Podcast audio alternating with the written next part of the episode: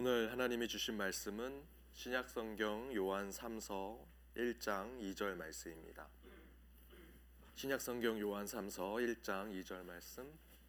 하나님의 말씀을 한 목소리로 읽도록 하겠습니다. 사랑하는 자여 내 영혼이 잘됨 같이 내가 범사에 잘되고 강건하기를 내가 강구하노라. 아멘. 몰입 인생을 바꾸는 자기혁명이라는 책에 이런 말이 나옵니다. 최선을 다하는 것은 최적의 상태를 계속해서 유지하는 것이다. 무슨 이야기냐? 우리는 보통 최고가 되기보다는 최선을 다하고자 이렇게 얘기를 하는데 그 최선마저도 우리는 제대로 하지 못하고 있다라고 이야기합니다. 1등은 못해도 하루 종일 책상에는 앉아 있겠다라고 하는 것이 최선이다. 또는 시험을 잘 못 봐도 시험 문제만큼은 잘 읽어보겠다라는 것이 최선이다라고 이야기하는 것 그것은 어, 최고가 되지 못하는 자들의 변명일 뿐이다. 그것은 단순히 어, 저희들이 하지 못하는 것들을 자신의 어떤 변명으로 표현하는 것이지 그것은 최선이라고 말할 수 없다라고 이야기합니다. 그렇다면 진정한 최선이란 무엇일까? 앞에서 말씀드린 대로 최선을 다하는 것은 무조건 밤샘을 하는 것 또는 무조건 땀 흘려 수고하는 것, 무조건 열심히 하는 것이 아니라 최상의 조건의 상태를 계속해서 유지하는 것이 최선이다라고 이야기합니다. 마라톤을 한번 생각해 보십시오.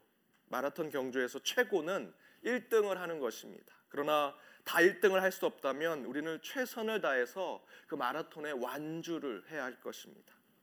그렇게 해야 하기 위해서는 최선을 다해야 하는데 이 마라톤에서 최선을 다해서 완주를 하고자 한다면 100m 달리기 하듯 그 단거리 달리기 하듯 그렇게 달리기를 하면 절대로 42.19km를 다 달릴 수 없습니다. 그것은 최선이 아닙니다. 나는 최선을 다해서 달리기, 단거리 달리기 하듯 달려서 마라톤을 할 것이다. 그것은 최선이 아니다라는 것이죠. 마라톤에서의 최선은 42.195km를 적정한 속도로 지치지 않고 자기 페이스를 유지하면서 끝까지 달리는 것이 진정한 최선이다라는 것입니다. 그렇게 할 때 1등도 할 수 있는 것이고 언제든 그렇게 한다면 완주할 수 있다라고 이야기합니다. 여러분 우리의 인생 더불어 우리의 신앙의 삶도 저는 이런 마라톤과 같다라고 생각이 듭니다. 최선을 다해서 여러분 살아가신다 생각하지만 우리는 때로 그 한순간의 삶을 마라톤임에도 불구하고 단거리 달리듯 최선이 아닌 다른 변명의 삶을 살아갈 때가 많은 것 같습니다. 그러나 우리의 삶에 최선을 다하는 것은 우리의 삶의 페이스를 유지하는 것입니다. 최상의 조건을 가지고 계속해서 하루하루의 삶을 살아갈 때 때로 우리는 1등도 할 수 있고 그러한 삶 가운데 저는 최선을 다했습니다라고 이야기할 수 있다라는 것입니다. 여러분, 여러분의 인생 그리고 그 신앙도 끝까지 완주를 해야 할 것입니다. 그 완주하기 위해서 우리는 최선을 다해야 합니다. 최선을 다하기 위해선 여러분 지금의 삶의 페이스를 늘 유지하셔야 됩니다. 최상의 조건으로 한 걸음 한 걸음 여러분의 보폭과 그 페이스를 항상 유지하시면서 살아가야 하리라 생각이 듭니다. 여러분의 삶이 최선이 되길 바랍니다. 그 최선을 살기 위해서 늘 최상의 조건으로 살아가는 저와 여러분이 되기를 바랍니다. 우리 옆에 있는 분들과 이렇게 인사 나누기 원합니다. 신앙으로 인생을 완주합시다. 신앙으로 인생을 완주합시다.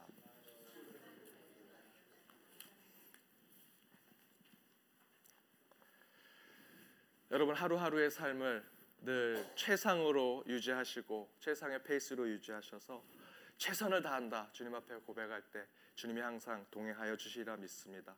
그런 한 주의 삶이 되시기를 바랍니다. 말씀 전하도록 하겠습니다. 의학 용어 가운데 vital sign이라는 것이 있습니다. 체온, 맥박, 호흡, 혈압 이 네 가지 상태를 통해서 우리 인간의 육체적 상태를 체크하는 것을 말합니다. 즉 인간의 생명 가운데 가장 중요한 가장 우리 생명에 직결된 이 네 가지를 말하는 것인데 보통 이 용어는 병원 응급실에서 또는 병원에서 사용되는 표현입니다. 그래서 병원에서 바이탈 사인 가운데 어느 것 하나 문제가 된다면 그 응급실에 온 환자는 생사의 갈림길 앞에 서게 됩니다. 이처럼 사람에게 있어서 바이탈 사인의 상태는 죽음과 삶의 경계를 측정하는 것이라고 할 수 있습니다. 그런데 만약 영혼의 삶 가운데 응급실이 있다면 병원이 있다면 어디일까? 저는 당연히 교회라고 생각을 합니다. 더 구체적으로는 우리 교회에 기도하는 시간, 새벽 기도 시간, 모임 또는 여러 가지 신앙으로 함께 삶을 나누는 그런 모임 가운데 우리는 바이탈 사인을 체크하고 그 가운데 회복할 수 있다라고 생각이 듭니다. 특별히 오늘 주일 같은 예배에 우리는 영혼의 응급실을 찾아와서 우리 한 주의 삶을 다시 한번 돌아보며 영혼의 바이탈 사인을 체크할 수 있다라고 저는 믿습니다. 실제로 1995년, 97년 IMF가 터져서 한국에서 많은 분들이 실직을 하고 경제적으로 어려움을 겪고 가정이 뿔뿔이 흩어지고 공부하던 자녀가 일터로 나가게 되고 가정에서 일하던 가정주부도 일을 하게 되는 상황을 겪었습니다. 심각한 곳에서는 스스로 목숨을 끊는 분들도 굉장히 많았습니다. 그런 한국의 IMF 시절에 그야말로 사회적인 응급 상태가 되었습니다. 이 사회적 바이탈 사인이 거의 죽기 직전 상태가 된 것입니다. 그런데 그때 아이러니하게도 교회는 부흥을 이뤘습니다. 교회 재정이 심각하게 떨어지고 교인 숫자도 줄어들 것이라고 생각을 했는데 그렇지 않았습니다. 물론 교회 재정은 좀 줄었지만 사회 전체가 어려운 걸 어려움을 겪은 만큼 그렇게 줄지 않았습니다. 도리어 더 많은 사람들이 교회 출석했고 더 많은 기도 모임이 만들어지게 되었습니다. 어려움 가운데 교회는 부흥을 했습니다. 왜냐하면 삶의 응급적인 상황 속에서 사람들은 더 하나님을 붙들려고 했고 기도하려고 했고 그렇게 교회를 찾아온 것입니다. 교회가 영적인 응급실의 역할을 하였습니다. 교회가 영적인 바이탈 사인을 다시 회복시켜주는 그런 병원과 같은 역할을 한 것이었습니다. 그렇다면 우리 신앙에 대한 vital sign, 곧 영혼의 vital sign은 구체적으로 무엇일까? 실제로 vital sign은 죽음과 삶의 경계를 측정하는 것입니다. 그런 기준으로 말한다면 우리의 영혼이 죽고 사는 문제를 가장 기본적으로 나타내는 그 영혼의 vital sign은 구체적으로 무엇일까? 저는 그것을 세 가지로 여러분과 함께 나누고자 합니다. 믿음, 소망, 사랑입니다. 첫 번째, 우리의 영혼의 바이탈 사인은 믿음이라는 것입니다. 믿음이 있어야 우리의 영혼은 살 수 있습니다. 믿음의 기준이 되는 말씀이 있습니다. 여러분 너무나 잘 아시는 말씀입니다. 요한복음 3장 16절입니다. 우리 함께 읽어보도록 하겠습니다. 함께 읽겠습니다. 하나님이 세상을 이처럼 사랑하사 독생자를 주셨으니 이는 저를 믿는 자마다 멸망치 않고 영생을 얻게 하려 하심이니라. 아멘. 하나님이 세상을 이처럼 사랑하사 독생자를 주셨으니 이는 저를 믿는 자마다 멸망치 않고 영생을 얻게 하려 하심이라. 믿으면 멸망하지 않고 영생을 얻는다라고 성경은 말하고 있습니다. 따라서 믿음은 영혼의 바이탈 사인의 중요한 것 중에 하나입니다. 그런데 우리는 교회 안에서 믿는다, 믿는다, 믿음, 믿음 그렇게 이야기하지만 정작 참으로 영생을 살게 할 믿음의 삶을 살고 있는지 그런 믿음의 수치에 올라 있는지 돌아볼 필요가 있습니다. 군대의 한 고참이 막 들어온 신병에게 왜 소총 개머리판은 호도나무로 만드는지 아느냐라고 물었습니다. 그러자 신병이 바로 얘기합니다. 다른 나무보다 더 단단하기 때문입니다. 라고 얘기했습니다. 그러자 그 고참이 신병의 머리를 때리면서 틀렸어. 라고 얘기합니다. 다시 신병은 얘기합니다. 더 탄력이 있기 때문입니다. 그러자 또 그 고참은 신병의 머리를 때리면서 틀렸어. 라고 말합니다. 신병은 고개를 좀 가우뚱가우뚱 하면서 잘 모르겠습니다. 라고 얘기했습니다. 그때 고참이 아직 정신이 없구만. 왜 소총 개머리판은 호두나무로 만드는지 아주 간단해. 그 이유는 규정에 그렇게 나와 있으니까. 군대 안에 잘못된 모습 중에 하나입니다. 이유, 목적, 설명은 필요 없습니다. 시키는 대로, 하라는 대로, 명령, 규정대로 하면 되는 곳이 군대입니다. 물론 좋은 점도 있습니다. 하지만 그 가운데 잘못된 부분이 분명히 있습니다. 그런데 바로 이런 군대 안의 잘못된 이런 모습들이 우리 교회 안에도 특별히 우리의 믿음의 모습 안에도 그런 것이 있다라는 것입니다.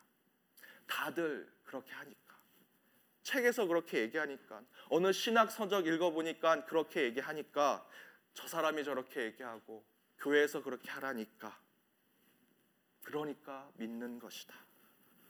혹시 우리도 그렇다면 우리는 다시 우리 자신의 안에 있는 믿음을 체크하셔야 합니다.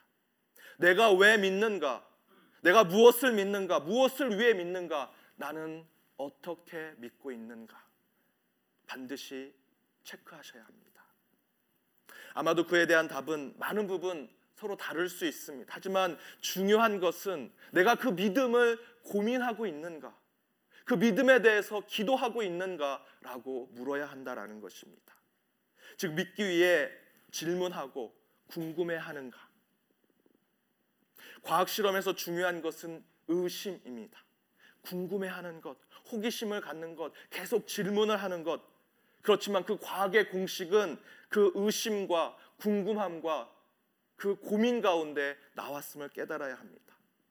영원 불멸의 공식과 명제들은 의심하고 궁금해하고 호기심 가운데 만들어진 것입니다.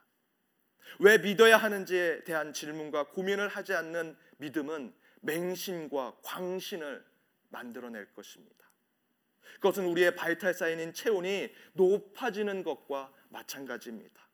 체온이 올라가면 죽습니다. 이처럼 믿음이 잘못된 곳으로 올라가면 우리의 영혼도 죽게 될 것입니다. 여러분 다시 여러분의 믿음을 체크해 보시기 바랍니다. 내 믿음의 대상, 내 믿음의 목적, 내 믿음의 방향이 제대로 가고 있는가? 그리고 진정으로 확신된 믿음을 갖기 위해서 계속 질문하고 계속 묻고 고민하며 마지막 끝내는 하나님께 기도하며 나아가고 있는가? 여러분 그 가운데 여러분의 믿음은 단단한 반석 위에 세워지리라 믿습니다. 앞에서 말씀드린 대로 여러분 최선을 다하는 것은 최상의, 최상의 상태를 유지하는 것입니다.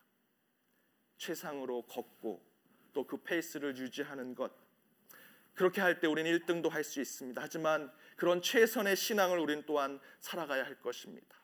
늘 최상을 유지하는 믿음을 위해서 여러분 계속해서 질문하시고 고민하시고 기도하셔야 합니다.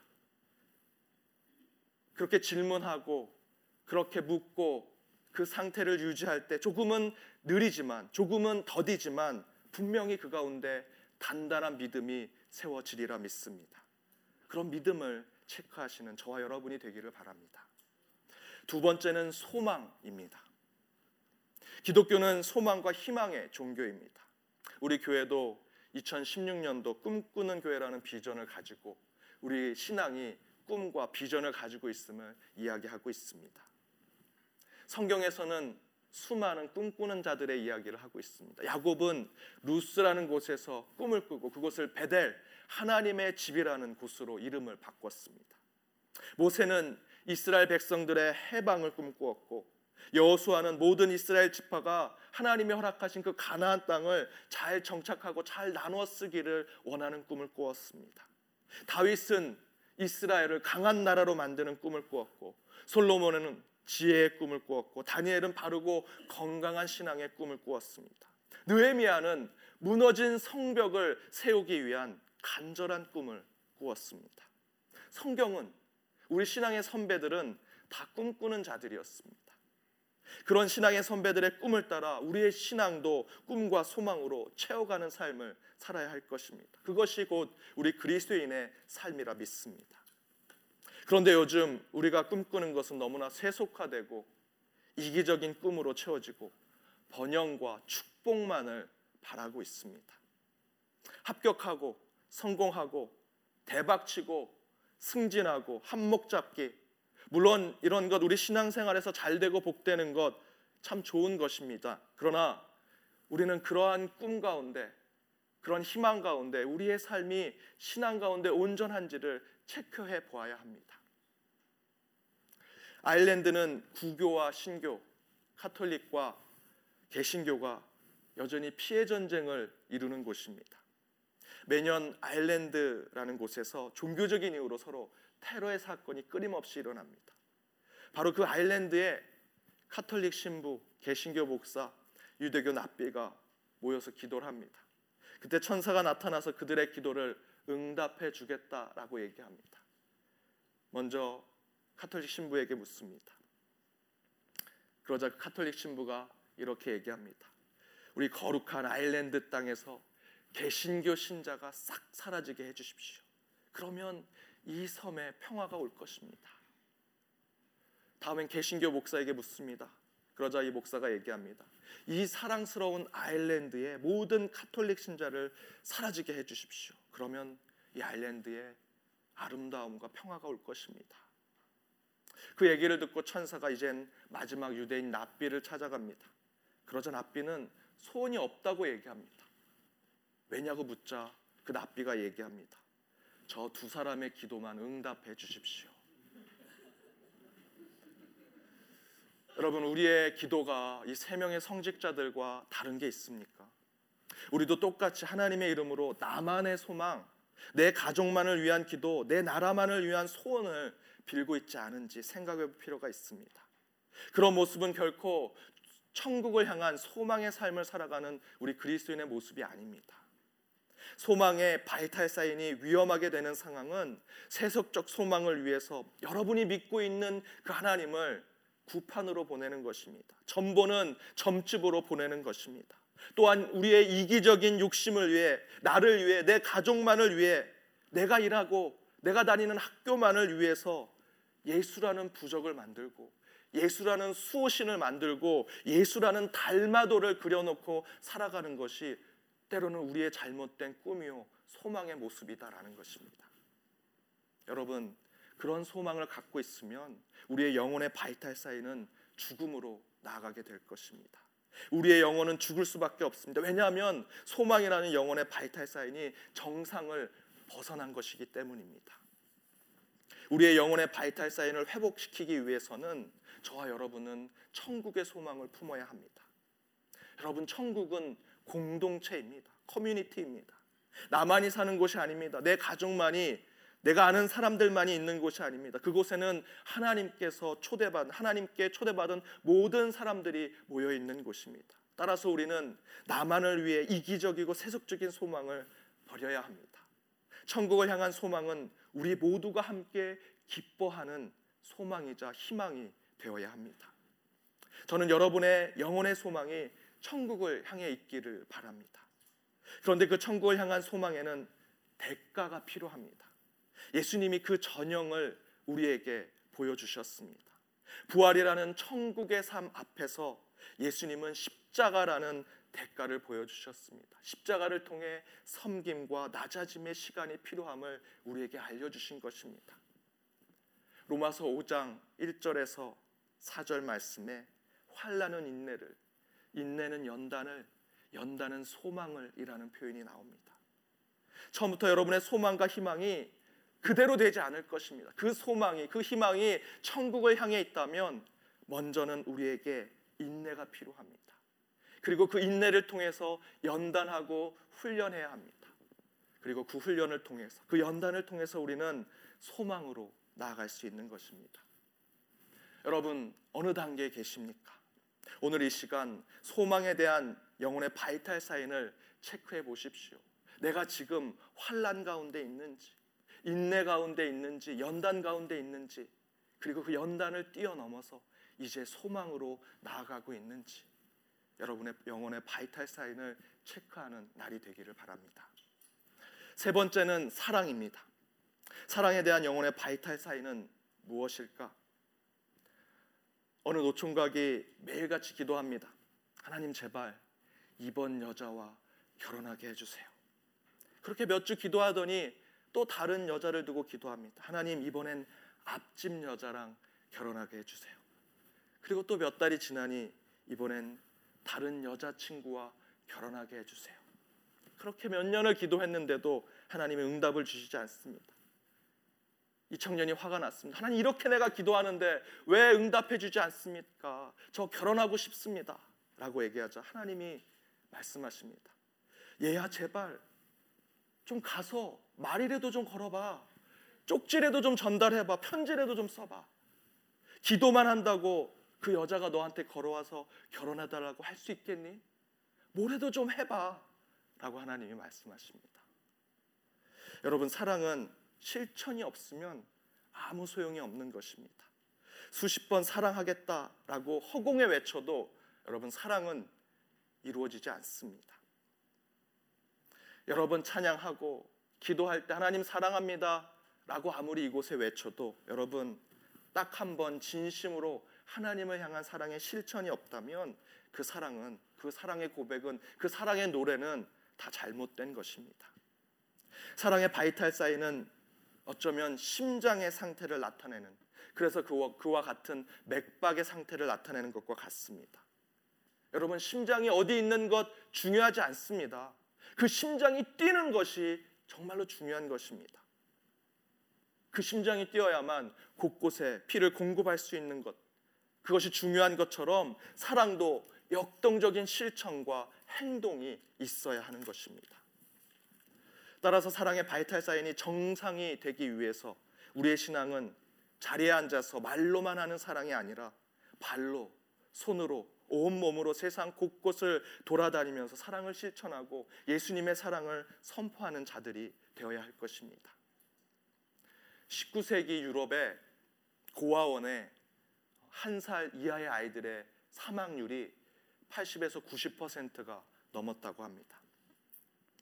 전염병이 있었던 것도 아니고 시설이 나쁜 것도 먹는 것이 부족한 것도 아닌데 10명의 아이들이 고아원에 들어오면 그 한 살 이하의 아이들 가운데 10명 아이 중에 8명, 9명은 다 죽어서 나갔다고, 나갔다고 합니다. 그 이유를 살펴보니 고아원에 일하는 보육사들의 숫자가 적어서가 아니었습니다. 그 보육사들이 아이들에게 스킨십을 하지 않는 것입니다. 케어는 합니다. 눈으로 보고 살아있는지 죽었는지 가가지고 우유를 먹이긴 합니다. 하지만 만져주거나 마사지를 해주거나 뽀뽀를 해주거나 스킨십을 하지 않았습니다. 실제로 사랑이라는 것은 한 살 이하의 영아들에게 매우 중요한데 마사지 해주고 피부를 맞춰주고 스킨십 해주고 안아주는 것 그것이 생명과 굉장히 중요한 것을 그때 깨달았습니다. 그래서 그 연구 자료를 가지고 그 고아원에서 이제 한 살 이하의 아이들을 보육사들이 안아줬습니다.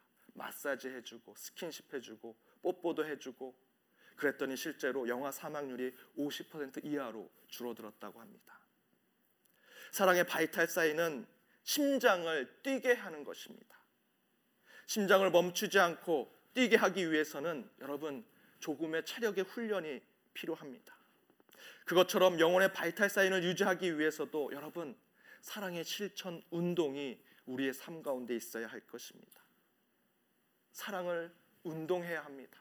사랑을 적절한 수준으로 계속해서 유지하기 위해서 여러분 계속해서 그 사랑을 훈련하셔야 됩니다. 연단하셔야 합니다. 바로 그때 우리의 영혼의 vital sign은 정상이 될 것입니다. 여러분의 영혼의 vital sign 어떻습니까? 육체의 vital sign은 인간이 어떻게 조작할 수 없습니다. 여러분 체온이 떨어지고 또 맥박이 심각하게 올라가면 언젠간 죽게 되어 있습니다. 뜻하지 않는 일로 응급실에 가보았습니다. 산 사람이 죽어서 나가기도 하고 거의 죽어온 사람이 살아나가는 모습을 보면서 인간의 생명이 정말 순식간이구나. 제 아무리 과학이 발전하고 의술이 뛰어났다고 해도 인간의 생명을 우리가 조절할 수 없구나라는 생각을 했습니다. 물론 우리의 육체의 바이탈 사인은 인위적으로 조작하는 것이 쉽지 않습니다. 하지만 우리가 살아있는 한 우리의 영혼의 바이탈 사인은 그 중심을 바꿀 수 있고 방향을 바꿀 수 있습니다. 지금까지 영혼의 vital sign을 여러분 체크하지 않으셨다면 이제라도 점검해 보시기 바랍니다. 한 번 놓친 육체의 vital sign은 우리를 죽음에 이르게 하지만 영혼의 vital sign에 대해서 은혜로우신 하나님은 우리에게 여러 번 기회를 주고 계십니다. 늦었다고 생각할 때 여러분 늦지 않았습니다. 그때가 가장 빠른 때입니다. 지금 당장 여러분의 영혼의 삶을 바꿔 보십시오. 지금 바로 여러분의 영혼의 바이탈 사인을 점검해 보십시오. 그래서 그 방향과 중심을 바꾸시기 바랍니다. 주님을 향하고 하나님 나라의 코드에 맞춰 보십시오. 바로 그때 우리의 영적인 건강이 회복되리라 저는 믿습니다. 오늘 본문의 말씀대로 우리가 우리의 영혼의 바이탈 사인을 바로 점검하고 온전함으로 나아갈 때 오늘 말씀대로 우리의 영혼이 잘됨 같이 여러분의 모든 것, 여러분의 범사의 삶이 여러분의 육체까지도 잘 되게 되리라 믿습니다. 영혼의 바이탈 사인을 늘 체크해요.